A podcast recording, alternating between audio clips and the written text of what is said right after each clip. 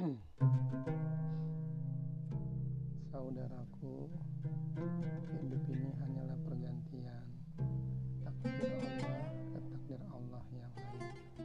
Begitu juga dengan rahmat, kita semua selalu berganti rahmat Allah ke rahmat Allah yang lain.